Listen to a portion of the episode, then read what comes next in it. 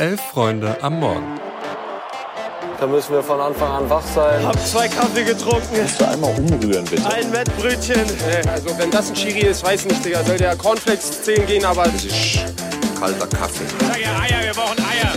Es ist Donnerstag, der 17. Januar und ihr hört Elf Freunde am Morgen. Ich bin Greta und an meiner Seite ist Felix. Guten Morgen, Felix. Einen wunderschönen guten Morgen. Wir geben euch heute einen Ausblick auf die Rückrunde der zweiten Liga, reden kurz über den Afrika Cup und haben am Ende wie immer News, diesmal mit Transfers für euch. Viel Spaß. Zum Anfang erstmal, Felix. Bist du schon auf was anderes umgestiegen? Hast du quasi Fußballmethadon oder besser gesagt Zweitliga-Ersatz auftreiben können in dieser gefühlt ewig langen Winterpause? Ja, wie es sich gehört, bin ich mit der Vier-Schanzentournee im neuen Jahr gelandet, äh, in einem sauberen Telemark. Mm. Die Pause ging aber tatsächlich ganz gut rum, ehrlicherweise. Wenn man sich so alltäglich und beruflich mit dem Fußball auseinandersetzt, dann war es jetzt auch mal völlig okay, zwei Wochen Ruhe zu haben. Spätestens seit dem Start der ersten Liga letzte Woche bin ich aber maximal heiß wieder. Das geht mir ähnlich. Und morgen geht es ja glücklicherweise endlich auch wieder bei uns in der zweiten Liga los. Und das wollen wir zum Anlass nehmen, uns die Arbeit der Vereine in der Pause mal genauer anzusehen und dann auch zu überlegen, was wir da von der Rückrunde erwarten können treue HörerInnen wissen, dass wir ja keine Erfolgsfans sind, sondern es mit Zweitliga-Clubs halten. Wobei du dich ja erfolgstechnisch gerade gar nicht so beschweren kannst. Das stimmt. Lass uns aber trotzdem mal beim Tabellenende anfangen und uns hocharbeiten. Genau, dann lass uns doch aber gleich ganz, ganz, ganz unten anfangen. Der VfL Osnabrück war nicht nur punktetechnisch die schlechteste Mannschaft der Liga mit neun Punkten und auch schon acht Punkten Rückstand auf den Relegationsplatz, sondern auch, wenn man sich das mal statistisch reinfährt, ist da wenig Hoffnung nach oben nach Expected Goals die schlechteste Offensive, die wenigsten progressiven Pässe aller Vereine, wenigste Schüsse kreiert. Ja, die müssten schon auf Sterneniveau angefangen haben zu kochen zwischen den Jahren, dass da noch irgendwas gehen sollte. Bei Braunschweig geht es nicht besser zur Sache. Alle, die unsere Weihnachtsfolge gehört haben, in der wir die Vereine ja mit Plätzchen verglichen haben, die wissen Bescheid, denn da hat der liebe Kollege Felix Kropper ja, seinen Braunschweigern Ähnlichkeiten mit verbrannten Butterkeksen unterstellt, um hier mal auf der kulinarischen Spur zu bleiben. Kein Wunder, es gab ja auch äh, Trainerwechsel, viel Unruhe im Hintergrund. Ich würde sagen, Ausblick auf Ligaverbleib eher gering. Immerhin wird gerade ordentlich ausgeliehen und verliehen, was so die Transfers angeht. Genau, ich beende unsere Küchenschlacht jetzt äh, und verzichte auf das Kaiserslauterer allerlei. Äh, die haben den mittelschweren Umbruch getätigt, fünf Spieler geholt, unter anderem aus der Bundesliga von Darmstadt, dazu noch Sima Kalla aus Kiel und Cheftrainer Gramozis ist ja selbst auch noch gar nicht so lange dabei. Also das ist im Endeffekt die große Unbekannte, noch unberechenbarer als so mancher Traktorfahrer in den letzten Tagen in Berlin. Und wenn ich die Tabelle richtig lesen kann, sind wir damit, abgesehen von Hansa Rostock, auch schon direkt beim FC Schalke angelangt, bei deinem Lieblingsverein. Einer der Verlierer der Vorrunde, das kann man glaube ich so sagen. Deswegen jetzt die Frage an dich, was wird jetzt endlich alles besser? Wird alles besser, würde ich erstmal gerne wissen. Also ich sag mal so, Marc Wilmots als neuer Sportdirektor stimmt mich hm, zumindest nicht pessimistisch, verhalten optimistisch, würde ich sagen. Und ähm, ich glaube bzw. hoffe auch, dass noch so der ein oder andere Transfer für die Rückrunde verkündet wird. Es gibt immer wieder Gerüchte um eine potenzielle Rückkehr von Darko Chulinov. Würde mich natürlich freuen. Ansonsten, ganz ehrlich, ich will einfach, dass Mannschaft und Fans so ein bisschen wieder zueinander finden. Ja, klingt total ausgelutscht und so, aber in letzter Zeit wird ja schnell mal der Support eingestellt und ich glaube, ohne geht's überhaupt nicht. Passend dazu möchte ich aber trotzdem noch erwähnen, dass in der äh, Hinrunde, obwohl die ja so bescheiden war, alle acht Heimspiele über 60.000 ZuschauerInnen da hatten. Schnitt lag bei fast 61.500. Zum Vergleich, in der Bundesliga sind nur der BVB und Bayern besser. Also ich glaube, darauf und auf das Trainingslager an der Algarve sollte man doch irgendwie aufbauen können. Ja, das stimmt. Generell der Zuschauerinnenschnitt in der zweiten Bundesliga fantastisch, hat inzwischen sogar den der Ligue 1 übertroffen. Aber kommen wir zurück zu Schalke 04. Heißt mitnehmen aus dem Trainingslager, deiner Meinung also auch, Schalke steigt nicht nur nicht ab, sondern hat auch gar nichts mit dem Abstieg zu tun. Wer geht dann runter? Magdeburg, Karlsruhe und Wiesbaden sind ja auch nicht ganz weit weg von den eben schon genannten Teams. Ähm, genau, also ich glaube, Schalke geht nicht runter. Und ich sag mal so, wenn S04 jetzt das Auftaktspiel, das Heimspiel gegen den HSV gewinnt, wird ganz Gelsenkirchen vermutlich schon wieder vom direkten Aufstieg träumen. Ähm, ganz ehrlich halte ich diese Saison für unrealistisch. Ich glaube aber auch, dass der Abstieg genauso fern sein wird. Ähm, Ich sag, da werden Braunschweig und Hansa runtergehen. Und mein Hottake, Osnabrück, behaupte ich jetzt einfach mal, wird sich in Mainzer 2021 maniert in der Rückrunde noch heldenhaft retten. Ich glaube, bei Osnabrück geht gar nichts mehr, genauso bei Braunschweig. Aber Wiesbaden kann den Schnitt nicht halten und rutscht noch auf Platz 16. Okay, spannend. Ähm, wir haben es gerade schon so ein bisschen angedeutet. Der Keller ist durchaus dicht beisammen, außer Osnabrück. Aber wie gesagt, äh, die retten sich ja noch in der Tabellenspitze. Um jetzt mal hochzugehen, sieht es aber ähnlich eng aus. Platz 1 und Platz 5 trennen nur sechs Punkte. Ja, also erstmal sind das fünf Teams, die irgendwie alle auf ihre Art einen komplett eigenen Stil fahren. St. Pauli immer mit super viel Beibesitz, führt und der HSV mit super hohen Werten in puncto Passes per Defensive Action, also der Wert, der angibt, wie viel Pässe eine verteidigende Mannschaft zulässt, bis es zu einer Defensivaktion kommt. Je niedriger der Wert da, desto höher das Pressing. Die haben beide da sehr, sehr niedrige Werte. Kiel sehr intensiv mit den meisten Balleroberungen aller Teams, aber, und darauf will ich hinaus, und zwar mit der These, dass das die spielerisch stärkste Liga aller Zeiten ist oder die spielerisch stärkste zweite Liga aller Zeiten. Denn nur 59.000 Zweikämpfe, was jetzt wahnsinnig viel klingt, bedeuten aber die geringste Anzahl seit Beginn der Datenerhebung. Das heißt, der spielerische Fokus ist durchaus da bei allen Teams. Ja, die beste zweite Liga aller Zeiten, die das Gefühl seit drei Jahren jedes Mal heißt. Zehn. Kiel ist auf Platz 1, ist Herbstmeister. Ich habe das Gefühl, die sind ähm, vor der Saison so ein bisschen unter dem Radar geflogen. Vielleicht auch zu Unrecht, weil die ja durchaus erfolgreiche Jahre äh, hinter sich hatten.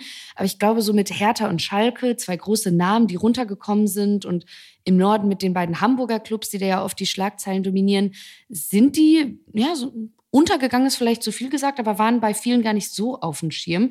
Ich glaube aber auch, dass denen das eigentlich ganz gut tat, weil die so übertrieben gesagt heimlich still und leise irgendwie ihr Ding durchziehen konnten und äh, jetzt ja allerbeste Aufstiegschancen haben. Ja, du sagst es, Kiel, Kiel nervt mich richtig doll irgendwie. Die schaffen das aktuell sogar auf Social Media eine gute Figur abzugeben, mal ein bisschen was anderes zu machen. Unter anderem Finn Porat und Lewis Holtby, die da auf feinstem Platz sich einen zurechtschnacken. Also stimmungs- und formtechnisch tatsächlich gerade das Maß aller Dinge irgendwo. Felix, ich höre da einen gewissen Neid. äh, wenn ich so durch euer Social Media Game klicke, ihr, ihr habt doch schöne Retrofilter auf euren Fotos. Was willst du?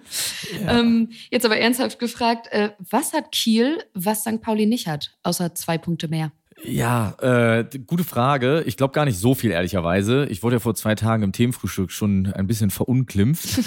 äh, aber irgendwie war die Winterpause bei St. Pauli einfach etwas nervig. Ähm, denn Jackson Irvine und sein direkter Ersatz Conor Metcalf sind beim Asien Cup, also zwei sehr wichtige Spieler, nicht dabei sind. Hürzeler verlängert weiter nicht seinen Vertrag, Hartl zögert irgendwie auch und dann war es auch schon relativ fix soweit, dass Thorsten Matuschka das erste Mal um die Ecke kam und sagte, Achtung, Unruhe, wie 2022 unter Schulz, als mit einer katastrophalen Rückrunde und unklaren Verträgen und unklaren Prämien äh, noch der Aufstieg verspielt worden ist. Deswegen war ich etwas genervt in der Winterpause. Okay, um jetzt hier aber mal wieder ein bisschen optimistisch zu werden, die ultimative Frage, warum werdet ihr denn trotzdem aussteigen und wieso kommt euch der Pokal denn nicht bei in die Quere? Der FC St. Pauli steigt auf, weil er ja trotzdem ungeschlagen ist, weiterhin die wenigsten Gegentore zugelassen hat, überhaupt die wenigsten Ballkontakte des Gegners im eigenen 16er zugelassen hat, meiste Torschüsse herausgespielt und auch Simon Zoller nach einem halben Jahr Anlaufzeit jetzt das Trainingslager genutzt hat und endlich mitspielt und der Pokal ist sowieso äh, Nebensache, beziehungsweise Düsseldorf werden wir schlagen und und noch mehr Motivation rausziehen. Und äh, in dem Zuge dann auch, wieso steigt der HSV nicht auf? Also ich persönlich habe mich da festgelegt. Das hat ja inzwischen Tradition. Ich glaube, die werden es wieder irgendwie vergeigen. Ja, wie jedes Jahr gilt, mit dem Kader müssen sie es schaffen. Also dann am 3. März pünktlich der Einbruch.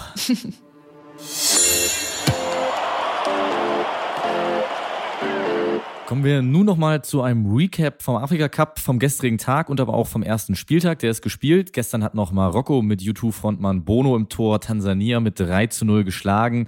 Und wir wollten von Andreas Köhler von Sporttotal wissen, wie jetzt, wo der erste Spieltag endgültig rum ist, denn der Turnierstart insgesamt lief.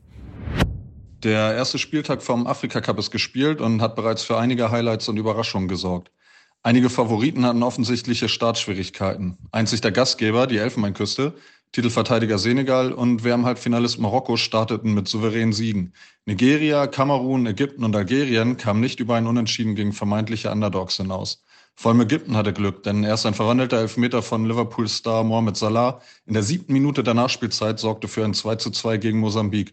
Eine besondere Geschichte in diesem Spiel und beim Afrika Cup generell ist die von Stanley Ratifo.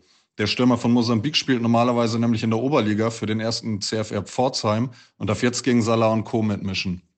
Sensationell dagegen waren die Siege der Kapverden gegen Ghana und das 1-0 von Namibia gegen Tunesien. Für Namibia war es ein historischer Sieg. Schließlich war es der erste Sieg bei der vierten Afrika-Cup-Teilnahme.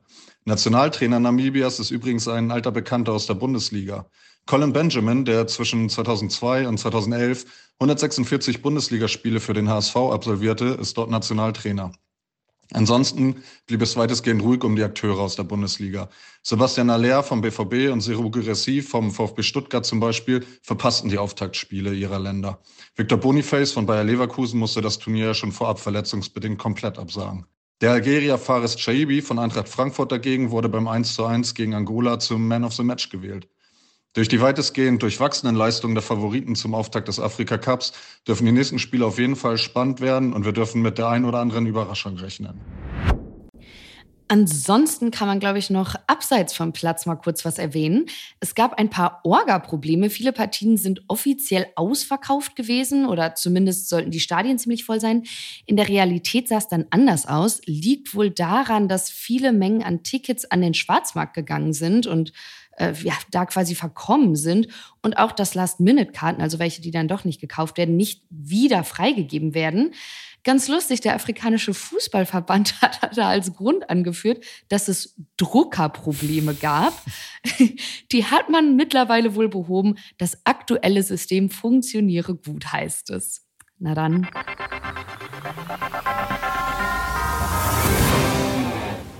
Zum Schluss für unseren Newsblog gucken wir doch mal wieder auf Twitter beziehungsweise Twitter-Transfer Gott Plättigol. Der hat mal wieder einen rausgehauen. Geraldo Becker wechselt von Union Berlin zu Real Sociedad. Das Wichtigste im Überblick ist, ist ein Done-Deal, wie wahre Transferprofis sagen würden.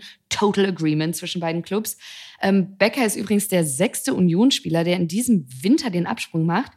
Ja, dürfte nicht wirklich zu Unions Offensivfeuerwerk beitragen. Die spielen am Wochenende dann übrigens gegen Mainz. Das Wetter macht, wie bereits in vorherigen Runden beim DFB-Pokal der Männer, jetzt auch keinen Halt mehr vom DFB-Pokal der Frauen. Denn die Achtelfinalpartien zwischen Regionalligist Kickers Offenbach und dem deutschen Meister FC Bayern München am Sonntag sowie zwischen Eintracht Frankfurt und SC Freiburg am Montag sind aufgrund der aktuellen Witterungsbedingungen abgesagt worden und werden am 8. bzw. 14. Februar erst nachgeholt. Bleiben wir noch ganz kurz bei den Frauen. Feli Rauch verlässt die Bundesliga in Richtung North Carolina. Eigentlich wäre ihr Vertrag bei Wolfsburg noch bis 2025 gültig gewesen. Beide Seiten haben sich jetzt aber auf eine sofortige Auflösung geeinigt. Das heißt, es geht direkt nach Amerika drüber. Die scheinen echt happy zu sein, wenn man so ein bisschen auf Reddit rumliest. Äh, ja, sind Fans durchaus optimistisch, loben die Transferstrategie.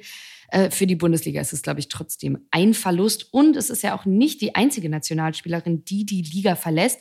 Lina Magul ist vor wenigen Tagen ja erst von Bayern zu Inter gewechselt. Ziemlich spontan dann doch schon im Winter. Gut, aufgrund des Berliner Wetters kann ich das ganz gut nachvollziehen. Und damit entlassen wir euch in den Donnerstag, wünschen euch einen schönen Tag. Wie immer gilt, ab 11.45 Uhr findet ihr hier im Feed das Themenfrühstück. Kommt gut rein, macht's gut. Tschüss.